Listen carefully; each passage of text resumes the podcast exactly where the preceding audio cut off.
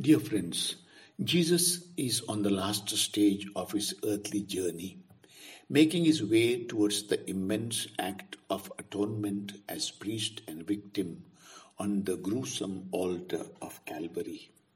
Yet, even now, he refuses to be distracted from his mission of exorcism and healing.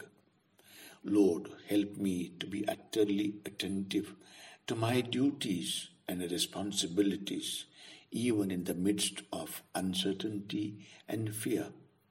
No matter what we go through in life, Christ can identify with our experience. Because of this, we can take comfort in the knowledge that He is both the way and the wayfarer.